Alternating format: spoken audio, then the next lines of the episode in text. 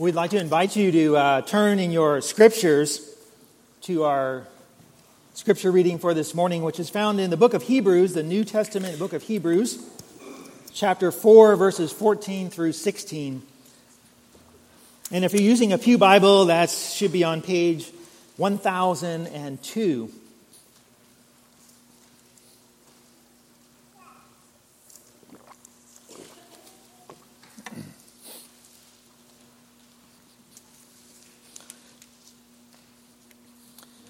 Hebrews 4, beginning in verse 14. Since then we have a great high priest who has passed through the heavens, Jesus, the Son of God. Let us hold fast our confession. For we do not have a high priest who is unable to sympathize with our weaknesses, but one who in every respect has been tempted as we are, yet without sin. Let us then with confidence draw near to the throne of grace, that we may receive mercy and find grace to help in our time of need. The word of the Lord. Prayer. We're going to talk about prayer this morning. What is it about prayer that is such a challenge for us? Let's just own that right at the beginning. Prayer is a challenge for us. Even the people of God, we live in a fallen world, and it is a challenge for us. And what is it? Is it understanding? We don't know how it works. We don't know the rules. Is it desire?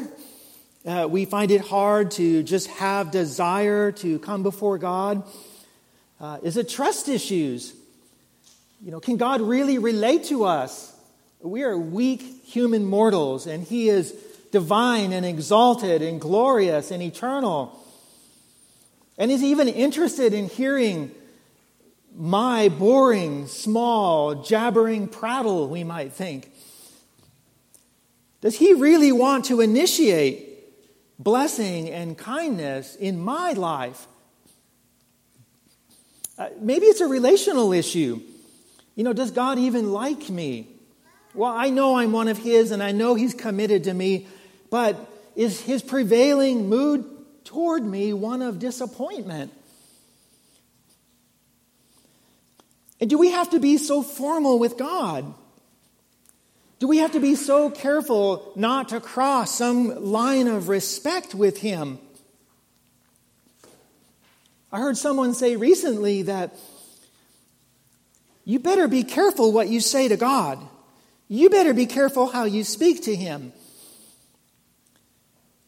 And maybe with the question of our heart is, can we ever just be who we really are, warts and all, naked and unashamed, figuratively, before Him? Well, in our passage this morning, God has a lot to say to each one of us about our practice of prayer. He's out to persuade us that prayer really matters. It matters more than you think it does, and that you dare not give it up.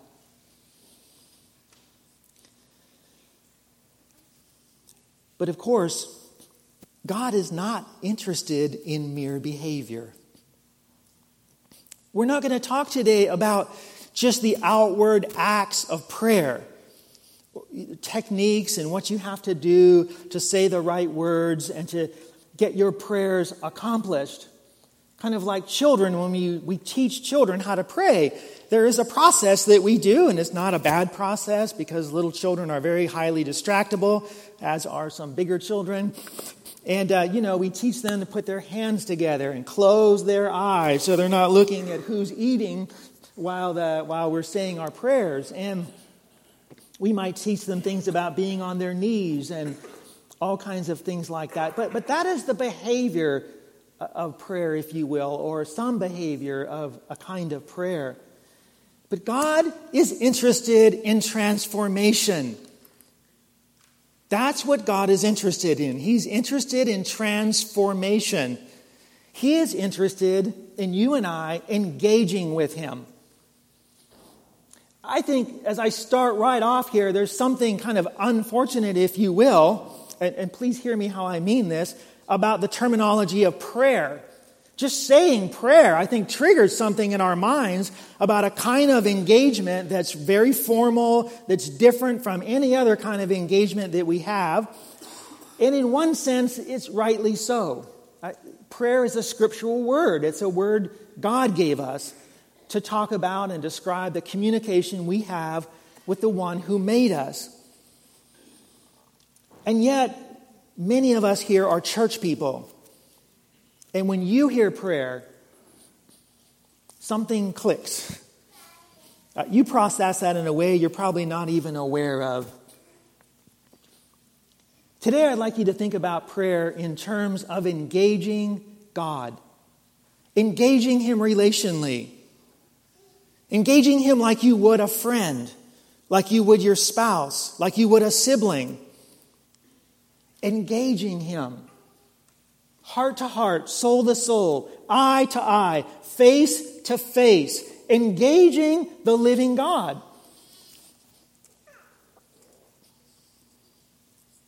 So as we talk about engaging today, one of the way I'd like us to kind of think about this, I've kind of ordered my comments today around a question. It's a question that comes from some wise people who think deeply about spiritual transformation. And they've often asked the question of, what kind of people do we have to become? What kind of people do we have to become in order to obey the commands of God? We don't normally ask that question. We ask the question, what do I have to do to obey the commands of God? But the question God's interested in is, what kind of people do we have to become to obey the commands of God? And so today, as we're looking at the idea of prayer, here's the question I'd like us to sit with for the next half hour. What would it take for us to become the kind of people, who enjoy engaging God with all aspects of our unedited everyday life, including the underbelly and the dark side of our lives? In other words, what would it take for us to be the kind of people who enjoyed walking with God all through the day and engaging him with every aspect of your life? That's not an easy question.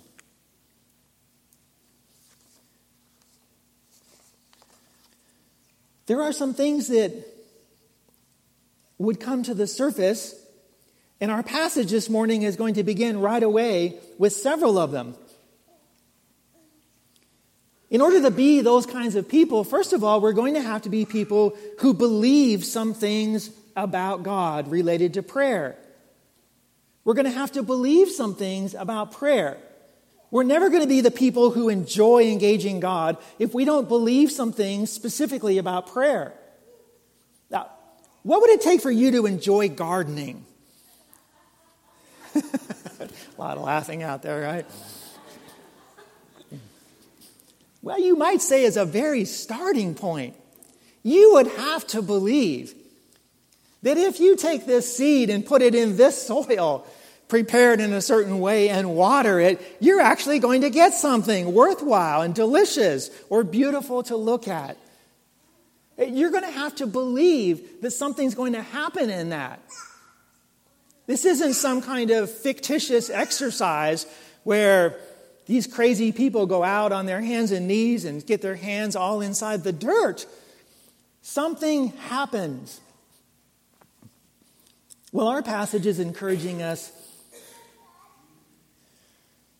in three ways. First of all, we need to believe that God's throne is a welcoming place for us. Don't you think about that a moment? The throne of God is the throne of the entire universe. It's the place, figuratively speaking. God doesn't have a physical body, at least the eternal God. Jesus, who came, he does. He became one of us. He's exalted. Yes, he has a physical body that's an exalted body now. But when we think of God, Scripture accommodates us and talks about a throne. And our passage talks about a throne, a place where God reigns and rules. And this place is a welcoming place. We have to believe that if we're going to become people who love engaging God. It's going to make all the difference in the world. Now, granted, this passage is speaking to Christians.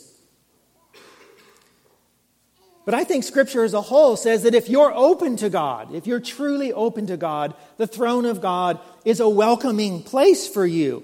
It's a place for you to come and pour out your heart and engage God. And maybe you're not at the place that you've come to know the gospel and have been reconciled with Him yet. But you can. There's a welcoming throne for you to come and to own your failures and to receive the grace of God in Christ and to have your sins forgiven. The way this is spelled out in this passage is very interesting because it talks about Jesus, the one who occupies the throne with his Father. He is seated at God's right hand.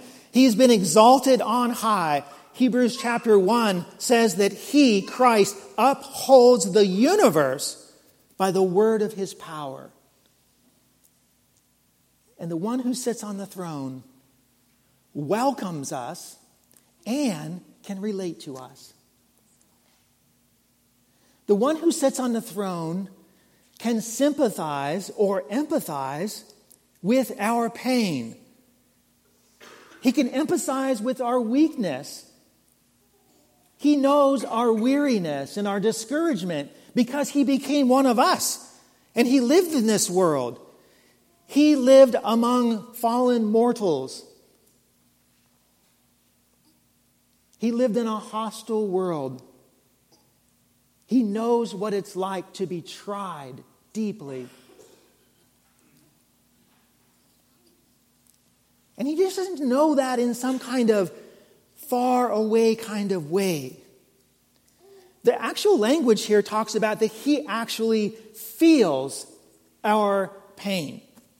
That's really some implied meaning in the language. He actually feels it. So sometimes, maybe you've heard your grandmother or some of these old-timey songs talk about this bottle of tears that God has. That actually comes from a passage, and it actually has a lot of connections with Scripture, including this passage. It's not just some sentimental, fuzzy feeling. There's a sense in which God really does know where we are. And he's able to feel our weakness. He is able to feel the deep pain that is down in your heart that maybe you haven't even got to the bottom of yet, but he's able to feel it. He knows it's there. And he has a welcoming presence for us before his throne. Not only that, the passage goes on to actually describe this throne with words that we probably would never have come up with if we hadn't read them in Scripture. Like, what would you think of would describe the throne of the one who reigns over the universe? And how would you think you might come before that throne as a rebel to the one who sits on it?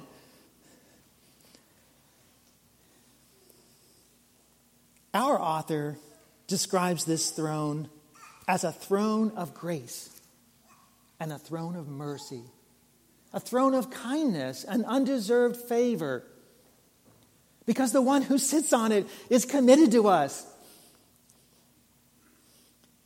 The one who sits on it has opened up the way for us to come before him.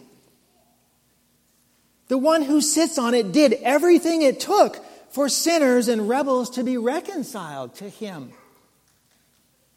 And in this massively bold event that happened on the cross, God gave this symbolic proclamation for all time that the way to the throne room has been opened for you and for me. No longer through earthly priests or men or women who would help us somehow mediate between us and God. But you remember when Jesus dies, the curtain of the temple that separated the inner court, the symbolic presence of God, from the rest of the temple, that curtain was torn from top to bottom. And the writers make a point of saying it was from top to bottom. It wasn't from bottom to top.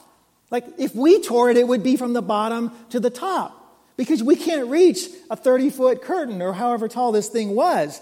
But God tore it from the top to the bottom. That way is open to us. That way is no longer hostile to us. The throne of God is welcoming to us.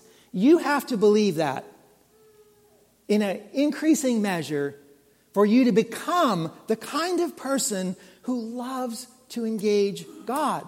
If you don't believe that, you won't love to engage God. You can talk yourself into it all you want, but you won't love to engage God. And you'll struggle to pray. You have a voice in your head just like I do. It comes from the flesh. It comes from the enemy who is constantly assaulting our souls. And there's all kinds of voices that are telling us,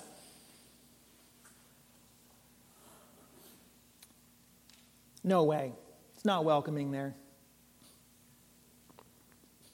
Not your life. Have you looked at your life lately? Really? Welcoming for you? Do you see what you do every day? Do you see the kinds of things you think? Do you think that throne room is welcoming for you? Oh, you know, it comes out in all kinds of ways. There's all kinds of ways that we feel shame and grief and guilt about our lack of performance, about our active sinning and rebellion, about the ways we give in to temptation. We have a million reasons why we could easily believe that the throne of grace is not a welcoming place. Are you going to keep listening to those voices? Or can you hear the word of God? Can you listen to what God says in the rock of his scripture? Today, he's encouraging you, lay those voices aside. Quit listening to the enemy. I'm here to tell you, he says, you have a great high priest who's gone through the heavens, and you can follow his trail right into the heavens, because he lives to intercede for you, and he sits on a throne. He knows you, and he's welcoming for you to come. Well, there's a second thing that I think we're going to have to believe if we're going to become these kinds of people. We're going to have to believe that God is interested in actively helping us, and in helping us in a timely way. So it's one thing to say, okay, I believe that the throne is welcoming. I'm not so sure I believe that God actually wants to actively help me.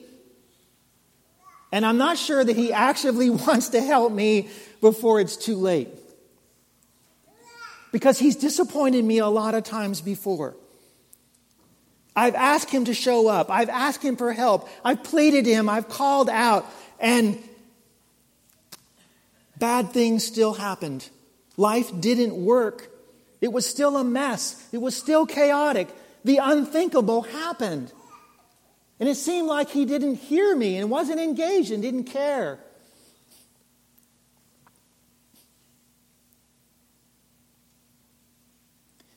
This past week, I was really wrestling with anxiety about some things.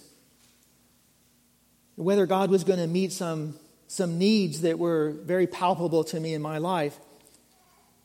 And I was just staring out the glass doors into the backyard with kind of one of those blank stares. And in my heart, I was just talking to God, not very believing. And all of a sudden, in the middle of the yard, a crow landed, like a big crow. And he started hopping toward me. And honestly, I said, "Really, God?" I immediately thought of this passage in Scripture. He brought it to mind. Consider the birds, you of little faith. They don't plant, they don't sow, they don't have warehouses, and yet God feeds them. Oh, you of little faith, and aren't you more valuable than many birds, sparrows and crows? So I'm watching this bird, and I said, "He don't have anything to eat." And he kept hopping, and he got really close.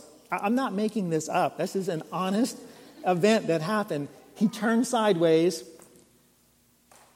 In one swoop, he pecked on the ground, and he pulled out about a 6-inch earthworm. I kid you not. My backyard is like concrete, hard. He pecked it and he pulled that thing right out, stuck his head way back, and sucked it right down. I really couldn't believe it. But really, God was just giving me a living picture of what was an old living word that He's preserved for eternity, that He does take care of us. He is interested in actively helping us. And He's interested in doing it in a timely way. The only catch to that is, it's His time. And it's His way. And if it seems like He didn't show up, it's because that actually was best for us. And that's not some kind of, well, that's just putting a good face on it. No, it's not putting a good face on it. Talk to people who have walked through the deepest sufferings in their life. Talk to them. Find out from them. It might take a while. It might take some years. They will tell you, I wouldn't trade it for anything. Because God taught me some of the best lessons of my life when it felt like He didn't show up. As long as everything was going smooth and I just said the prayer and God came through, it was like a vending machine. Put in the quarter, get the blessing. Put in the quarter, get the blessing. That's just God serving us. That's not us being transformed to be people of faith and trust. And God is really going to be out. If we haven't learned this, we'll learn it soon enough. God really is going to shatter all of our dreams. At some level in your life, God is going to engage you sooner or later, and He's going to shatter your dreams. And He's not going to do it because He's harsh, because He doesn't want you to be blessed. That will actually be one of the greatest blessings in your life. Because every time He shatters a dream, every time He puts you in a hard place, He's there. He's there, but He's teaching us. He's teaching us that He's there. He's teaching us about ourselves. He's teaching us about our idols that are going to come to the surface, our rebellion, our entitlement. He's teaching us about our false views of Him and about our self-aggrandizement.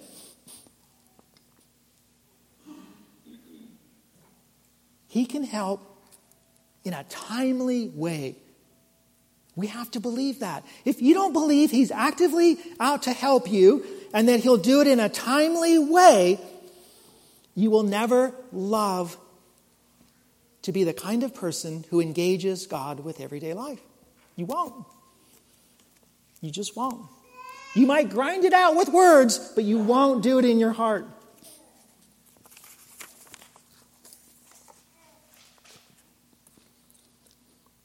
One more thing, and I really want to spend some time on this, and this is kind of the heart of what I want to say today. To be that kind of person, you're going to have to believe that God wants you to freely and routinely come to Him as you really are, with your real face. That's what you're going to have to believe. God is not interested in your mask. He's just not. Now, He receives us in our mask. He's not interested in it. He wants your real face. If your face is angry, He wants your angry face. If your face is disappointed, He wants your disappointed face. If your face is unbelieving, He wants your unbelieving face. He wants your real face. Because He's a God of truth. In our passage today, this comes out in a really dramatic way. Because the author says that after telling us that this throne is a welcoming throne and that the God who sits on it is disposed to us and to help us in a timely way, he says, therefore, I'd like you to know, I want you to come. And there's this kind of a present tense, a little technicality here, but it's a present tense. It means come every day, come routinely, come. I don't want you to never stop coming. And I want you to come with confidence. Confidence before the throne of grace. That's a little weak. Confidence. There's some rich ideas that's behind this term that was translated confidence in our text. It was a word that was used in everyday life to talk about free, honest talk, one person to another. It involved the ideas of boldness, and frankness, honesty, a bold frankness. That is, I think, the best translation I've come across by a linguist who has really spent some time researching these terms. Let us then with bold frankness draw near to the throne of grace. Now, you know that we are not naturally disposed to be true-faced in any relationship. I hope you know that. We're not naturally disposed that way. Now, a part of being healthy emotionally and maturing and even being spiritually healthy is learning to be true-faced all the time, to be on the outside who you really are on the inside. But for all kinds of reasons, we have learned from the earliest days to not be true-faced toward the Lord in prayer. We think of prayer, formal talk with God. That means I put on my formal face. Maybe it means I put on my formal, figuratively speaking, my suit and my tie and get cleaned up and showered and edited, and I come before Him all cleaned up, ready to ask a blessing from Him. We've just learned to bring personas with Him. But God already knows us, what we're really like. If your Bible is still open, just right before that passage, there is, in verse 13, in the passage we read in Hebrews 4, just listen to this. And no creature is hidden from His sight, but all are naked and exposed to the eyes of Him to whom we must give account. Wow, you couldn't say it clearer than that. God knows us to the dividing of soul and spirit and joint and marrow. And so why is it that we struggle to come with bold frankness before Him and to put ourselves out there the way we really are? Now, one of the ways that this is going to play out in our lives, it's going to be in the messes of our lives. Now, our lives aren't defined by messes, but they play a huge part. And someone has said this, that we are actually preoccupied and spend most of our energies on the difficulties, the chaos, the disorders, and the disorientations of life. I find that true in my life. I can't say that unequivocally that's true in all your lives, but I'm guessing it is. Pastorally speaking, I think it's true. We spend most of our energies, most of our time dwelling on, spinning on, working on the messes of our lives, the things that aren't going well, the things that are causing us anxiety, the things that we can't manage, the things God's put in our path to teach us we can't manage life. But we're to depend on Him. Do you know God wants us to bring this to Him? Like, how long are we going to sit and spin on that and not bring it to Him? What good does it do you to sit and spin on this over and over again? You get no solution. You won't manage it. You won't come up with a golden key that will let you break through that. Because most of the kinds of things we spin on are things that are way beyond our control. They're other people. They're other people. We have no access to other people's hearts. In the way of actually controlling them and making them do things. We try in unhealthy ways.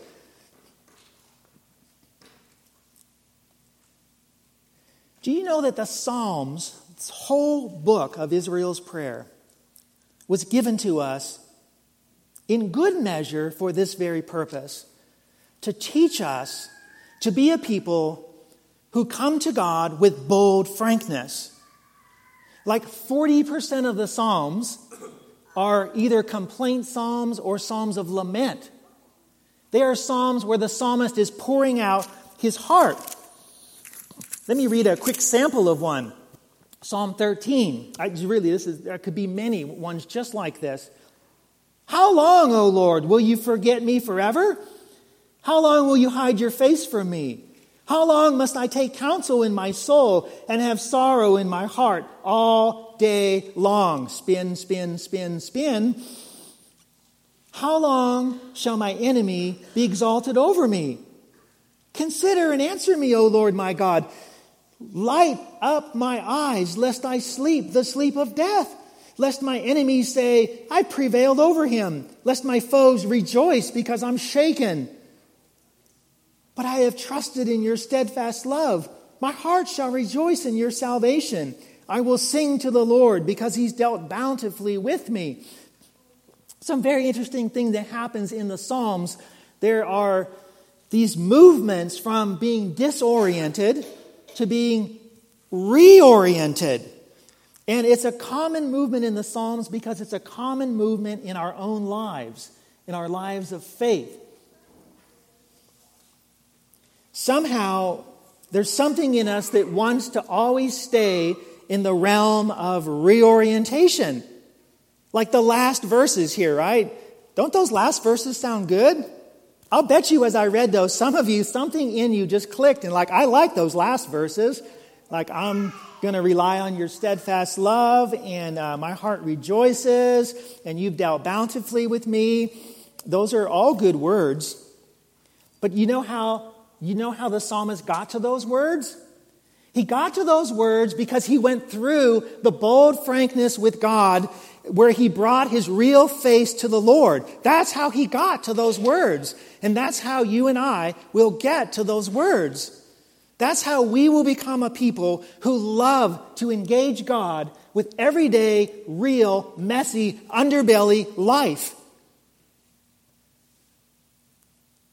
Because we know God invites us to come to this welcoming throne where He has strength and grace and mercy to dispense in a timely way. And He wants us to bring our real selves without any editing or shaping or cleaning up. Like, what other invitation could we possibly ask for? What could encourage our hearts more.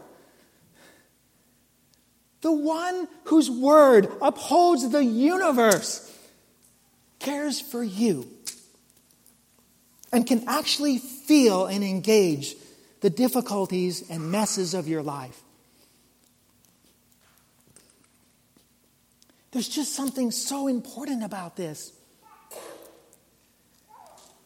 I wish I had more time to develop this. I'm just going to say this quickly, but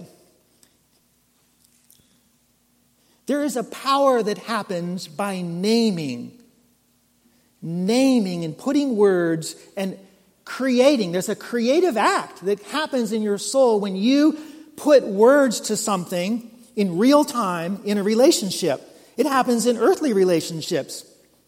I'm thinking of friendships or marriage, better yet, where you have a deep tension that happens in your marriage, those of you who are married. And you know there's something wrong. It's there. You're just not talking about it. And if you can ever get away together, and if one thing can happen, you'll get some traction. What has to happen is you have to be able to get with someone, you have to be able to sit down and face each other, and you have to give each other the grace to kind of create, with words, a portrait.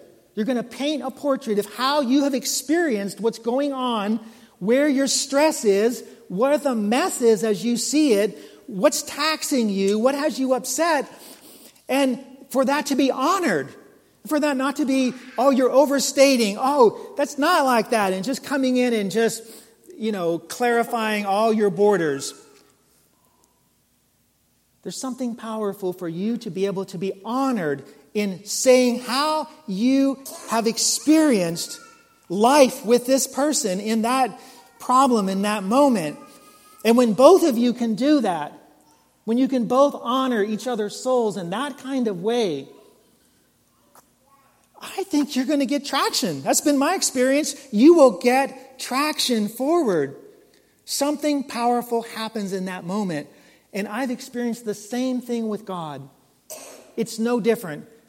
It's like words, once they begin to flow and you begin to show your real face, and you're not worried about being precise and giving some scientific description, you're just using metaphor. You're using embellishment like the psalmist does. I'm crying on my bed all night long, Lord.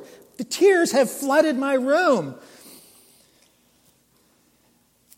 Once you start engaging God in that kind of way, and even though that feels like unbelief, it's actually faith and belief, because you believe He can hear you and do something about it, and He cares for you. Something powerful happens there. Well, we have to bring this to a close. I had some more things, but I'm just going to kind of cut to the chase here. I'd like you to go away with something today. I'd like you not to go away with an idea that I'm going to try harder in prayer. You've done that. I've done that. 1,000 times over. I'd like you to go away with an encouragement from God's word that you can open to God. You can just open to Him. You can say, Lord, here I am. I'm on right terms with you through the gospel of Jesus. I hold to Jesus. I trust in Him. And I need your Spirit to teach me about prayer. I need to be led in prayer. I don't know how to pray as I should. I need the Holy Spirit to teach me.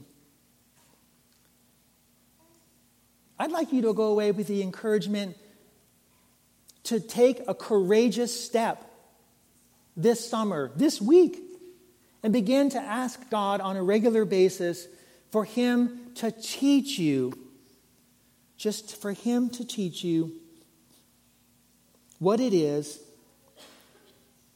to completely open yourself to Him and to be willing to see anything that He brings to the surface, to be willing to see the idols, to be willing to see the things that are discouraging you and hindering you.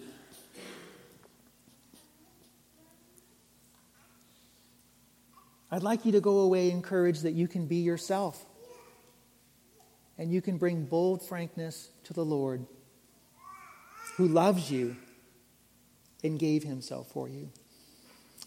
Will you join me as I lead us in a closing prayer as the worship team comes forward?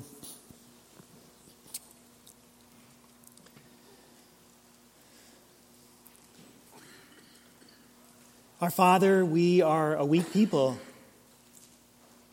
but you are a strong God, the strongest, the only one.